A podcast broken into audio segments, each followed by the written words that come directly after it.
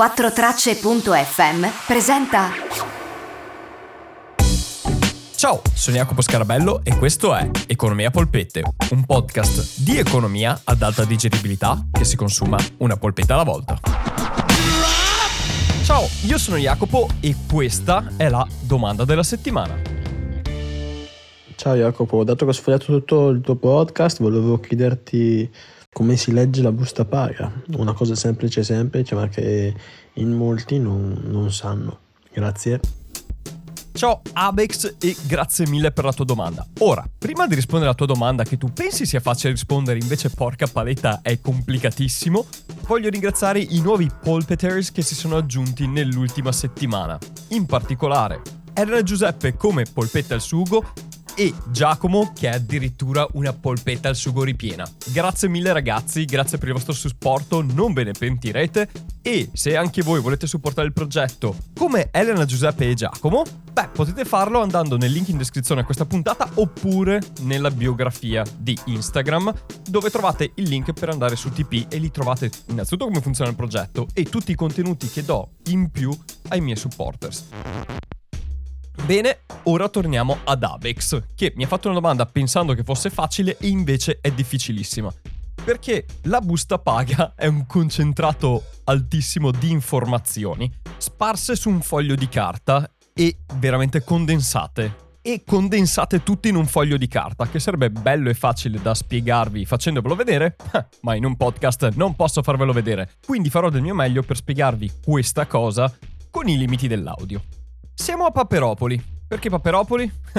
perché mi fate questa domanda? Siamo alla puntata 83, dovreste sapere perché Paperopoli ormai.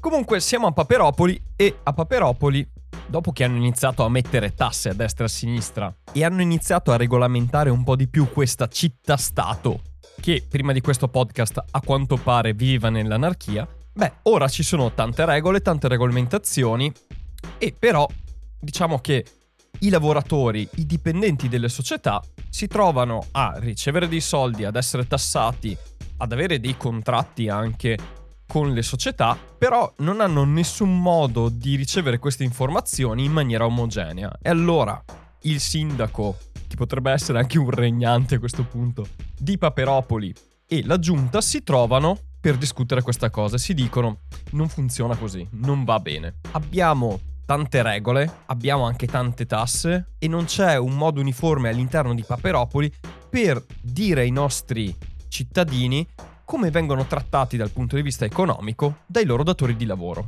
Perché ognuno fa quello che vuole, c'è chi non gli dà niente, c'è chi gli dà tante informazioni, bisogna trovare un modo, almeno dando delle informazioni minime, in modo tale da salvare e preservare tutti. Esce fuori il consigliere al lavoro e dice guardate, voi ci arrivate adesso, ma io sono anni che ci penso a questa cosa.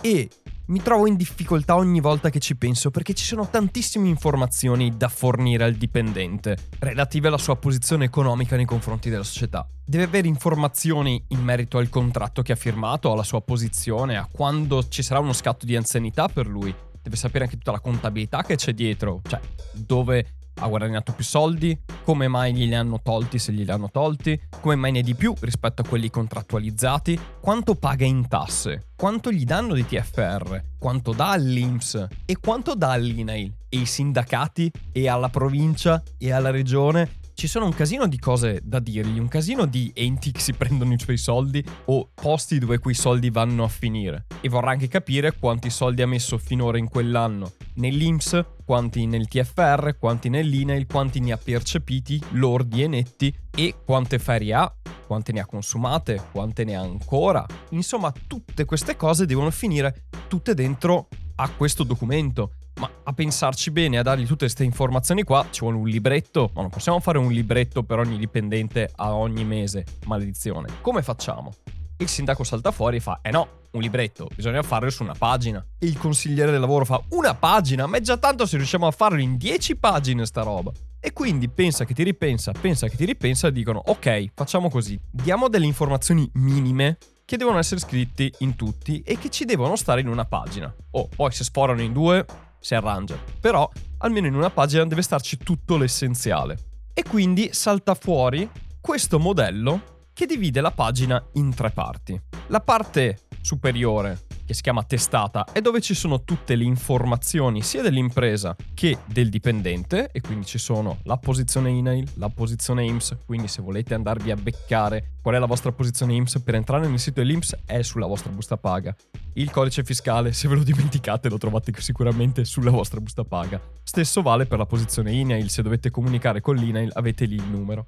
Oltre a quello ci sono tutti i dati anche dell'azienda, quindi anche un riferimento con l'azienda. Dopodiché ci sono le informazioni relative al contratto, quindi il contratto nazionale del lavoro stipulato con l'azienda, il vostro livello, il nome del contratto e il livello del contratto, quindi se volete potete andarvi a cercare online o dove volete il contratto effettivo nazionale del lavoro come è scritto e accordato di categoria e poi la vostra retribuzione mensile spacchettata in retribuzione base e tutte le cose aggiuntive che sono state accordate con il vostro datore di lavoro o per il contratto nazionale del lavoro per la vostra esperienza che vi portano ad avere dei soldi in più rispetto alla paga base.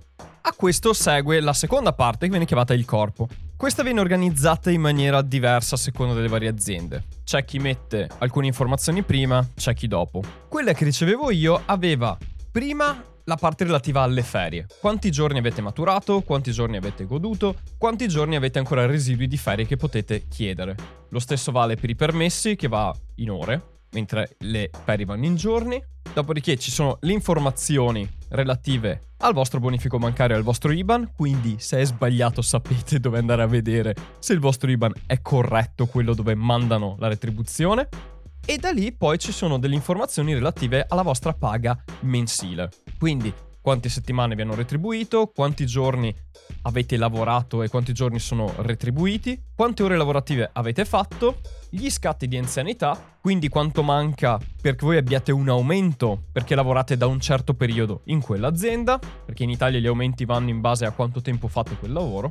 Quanto alla retribuzione oraria, la retribuzione giornaliera è quella mensile. Quella mensile non è altro che la moltiplicazione di quella giornaliera per il numero di giorni lavorati quella giornaliera non è altro che quella oraria per le ore giornaliere lavorate. Quindi sostanzialmente tutti quei numeri si possono riconciliare fra di loro facilmente. È solo la vostra retribuzione mensile divisa in unità di tempo differenti. Sotto a tutto questo c'è la lista di movimenti sostanzialmente della vostra busta paga, ossia tutte le cose che sono entrate e quelle che sono uscite dalla vostra busta paga. Qui dovreste trovare la retribuzione ordinaria, cioè quello che vi viene dato come busta paga lorda, i vari fringe benefit, cioè tutti i, be- i, benefici che vi danno in più rispetto alla busta paga, tipo anche i ticket della mensa, e la lista di giorni di malattia, festività e permessi che avete goduto.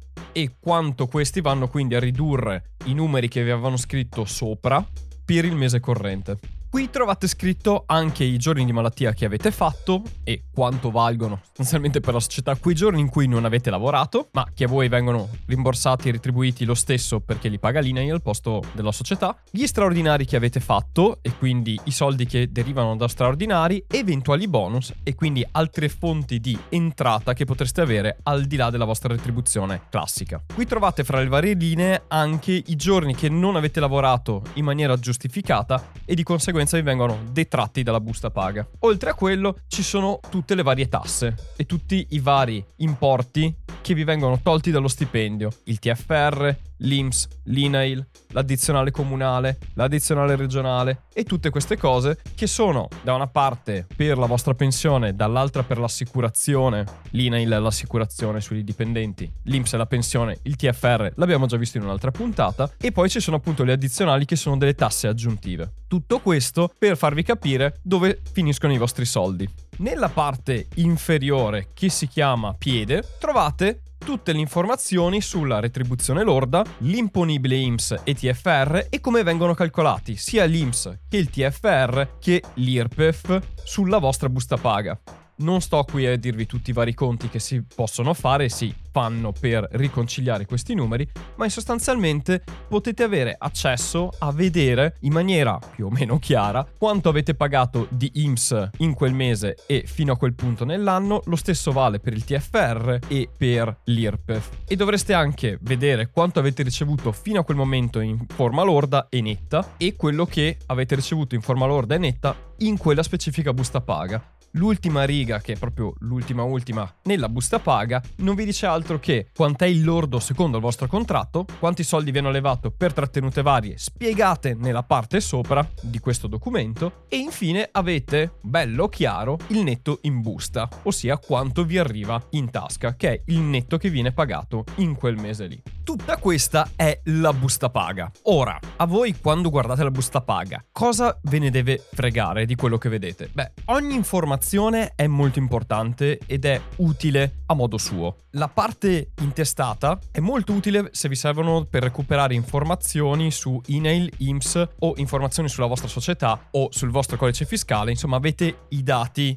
dei due contraenti, voi e la società, nonché le informazioni sul vostro contratto nazionale del lavoro. Quindi se vi siete dimenticati come siete inquadrati perché dovete cambiare lavoro e vi chiedono, sapete cosa dirgli, è nella vostra busta paga. Nella parte del corpo avete le informazioni chiave per capire dall'ordo come cavolo siete arrivati al netto, dove vi hanno tolto soldi, dove ve ne hanno aggiunti e dove sono andati a finire sostanzialmente. Ed è abbastanza chiaro, dovrebbe esserlo perlomeno, anche gli straordinari come ve li hanno pagati, quanti ve ne hanno pagati in termini di ore e prezzo orario. La parte più in basso, la parte sotto in cui ci fanno i vari riepiloghi è utile per capire quanto IMSS, TFR e IRPEF avete messo da parte nell'anno, perché avete quello per il mese corrente più la somma di tutti i mesi precedenti e vi fate un'idea per capire anche la vostra posizione sia dal punto di vista fiscale completa e quando è stato pagato che quanto avete messo via di pensione. Quindi personalmente la trovo molto utile. Ora, se non sapete che cos'è l'INAIL, l'IRPEF, l'IMSS, magari li vedremo un'altra volta. Detto semplicemente, l'avevo già detto prima, ma lo riassumo brevemente, l'INAIL non è altro che l'assicurazione nazionale per i lavoratori ed è obbligatorio. Si fa, si paga e là. E va a coprirvi nel caso di malattia malattia e vi paga lo stipendio al posto della vostra azienda. L'IMS è la pensione. Sono i soldi che finiscono in pensione, che è quella che vi darà lo Stato un giorno, quindi non quella complementare, ma i soldi che lo Stato un giorno quando andrete in pensione vi darà indietro perché li avete versati. Oh, o perlomeno così dovrebbe essere, poi chi lo sa. L'IRPEF è la tassa sulle persone fisiche, quindi esattamente quanto andate a pagare di tasse sul vostro reddito. Il TFR, ho già fatto una puntata relativa al TFR, andatevi a recuperare quello. Abex, questa è la busta paga spiegata ad economia polpette. Se anche voi come Abex avete delle domande che volete farmi relative all'economia, alla finanza o all'economia aziendale, mandatemi un vocale sul mio profilo di Instagram Economia a Polpette. Se invece volete sapere cose di attualità e avete più curiosità sulle mie opinioni in merito a eventi o situazioni, bene, venite sempre su Instagram, scrivetemi pure lì però quei contenuti non finiranno mai sul podcast perché quei contenuti li tratto su Instagram e su Twitch nelle mie live del venerdì. Quindi quando mi fate le domande, sono sicuramente sulla teoria economica, le faccio sul podcast. Qualsiasi altra cosa sappiate che finisce su Instagram o su Twitch. Quindi probabilmente se avete delle domande o delle opinioni le ho già risposte, solo che non le avete ancora scoperte. Quindi vi strainvito di andare sul mio profilo Instagram, lì troverete tantissimi altri contenuti e i link anche a tutte le altre cose che faccio. Se volete supportare il progetto come hanno fatto gli altri Polpeters, trovate il link sempre su Instagram o in descrizione a questa puntata e lì trovate informazioni aggiuntive. Ragazzi, grazie mille per avermi ascoltato. Noi ci risentiamo settimana prossima con una puntata del podcast. Ma se volete sentirmi e mettervi in contatto con me tutti i giorni, c'è il gruppo di Telegram o su Instagram trovate contenuti nuovi ogni giorno. Come ogni volta vi auguro un'ottima settimana, vi mando un grandissimo abbraccio e fino alla prossima, ciao da Jacopo.